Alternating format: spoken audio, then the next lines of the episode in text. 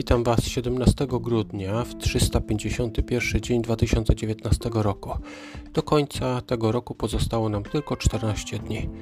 Dzisiaj dwa fragmenty biblijne i dwie takie mm, ciekawe rzeczy, które ja, mi wydają się ciekawe.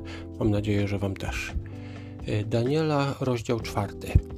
Y, werset 14 mówi tutaj o postanowieniu, które Bóg miał wobec y, króla Nabuchodonozora.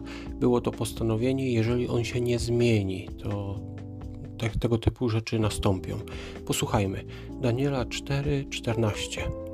Według postanowienia czuwających tak jest dekret, sprawa rozstrzygnięta przez świętych, aby wszyscy żyjący wiedzieli, że Najwyższy jest władcą nad królestwem ludzkim, może je dać komu zechce, może ustanowić nad nim najuniżejniejszego z ludzi.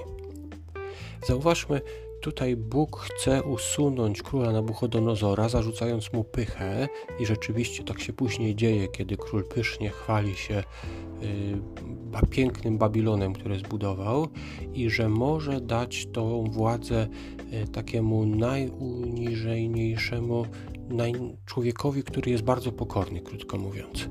Y, przykładem takiego człowieka byłby chociaż, był chociaż Mojżesz, który należał do takich bardzo pokornych ludzi i dostał władzę, ale oczywiście to przede wszystkim odnosi się do Pana Jezusa Chrystusa, który sam o sobie powiedział, że jest pokorny i że y, on jest takim właśnie przewodnikiem, który jest najlepszy, najlepszy dla nas. Tak więc w pewnym sensie jest to proroctwo odnośnie króla Babilonu, ale wydaje mi się, że można je odnieść także do e, władzy Pana Jezusa Chrystusa, który mm, dostanie tą władzę właśnie z tego powodu, że jest pokorny, jak sam zresztą powiedział. E, objawienie, rozdział 16. Mamy tutaj wylewanie mm, siedmiu czasz gniewu Bożego. Ten gniew jest wylewany na, y, na różne osoby. Najciekawszy jest jednak tutaj najbardziej znany fragment biblijny z księgi Apokalipsy 16 rozdziału. To jest oczywiście werset 16. Łatwo zapamiętać. Rozdział 16 i werset 16. Mowa jest tam o miejscu nazwanym Armagedon albo po hebrajsku Harmagedon. Y, może przeczytam aż trzy wersety 14, 15 i 16 werset.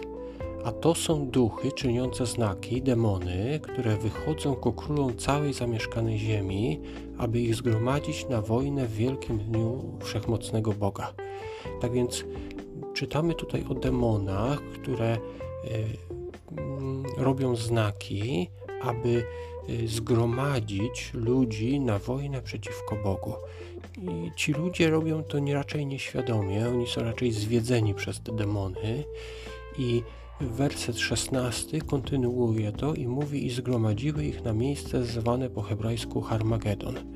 E, Harmagedon, Armagedon to jest taka góra przy takim płaskowyżu, który mm, przy takiej równinie, nie płaskowyżu, która jest bardzo płaska i ta równina jest nazywana równiną zgromadzenia wojsk. I to właśnie znaczy, Harmagedon to jest góra zgromadzenia wojsk. E, jest to góra e, przy mieście Megiddo, starożytnym mieście. Tam się rozegrało wiele bitew, e, takie na przykład z biblijnych bitew, to tam walczyli dwaj sędziowie, a później ostatni dobry król także tam walczył, ostatni dobry król Judy walczył tam, ale było tam także wiele bitew wcześniej, bo tam na przykład walczyli Egipcjanie z Kananejczykami, y, tam później było wiele bitew. Y, ostatnie bitwy pod Armagedonem, jedna była podczas I wojny światowej, a druga była podczas wojny arabsko-izraelskiej. Na tej równinie historycy naliczyli 34 bitwy.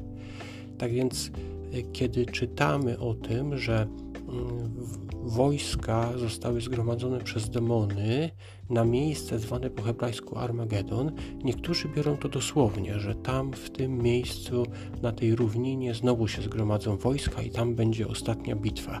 Inni myślą, że bardziej tu chodzi o coś podobnego do tamtych bitew, szczególnie chyba do tych dwóch bitew, które rozegrali tutaj sędziowie, bo tutaj sędzia Barak i sędzia Gedeon y, wygrali bitwy z pomocą Bożą. I tu chyba o to bardziej chodzi. Ale ciekawe jest to, że ten werset 14, który mówi o zgromadzeniu, i 16, który mówi o miejscu, na którym będzie to zgromadzenie, jest przedzielony wersetem 15, który mówi o tym, że trzeba czuwać. Czyli mm, bitwa się odbędzie, ale myślę, że dla nas słuchających w tej chwili najważniejszy jest ten środkowy werset, bo on mówi, co my, co my słuchający mamy robić. My mamy czuwać. E, na dzisiaj to już wszystkie myśli. Dziękuję Wam za wysłuchanie i do usłyszenia jutro.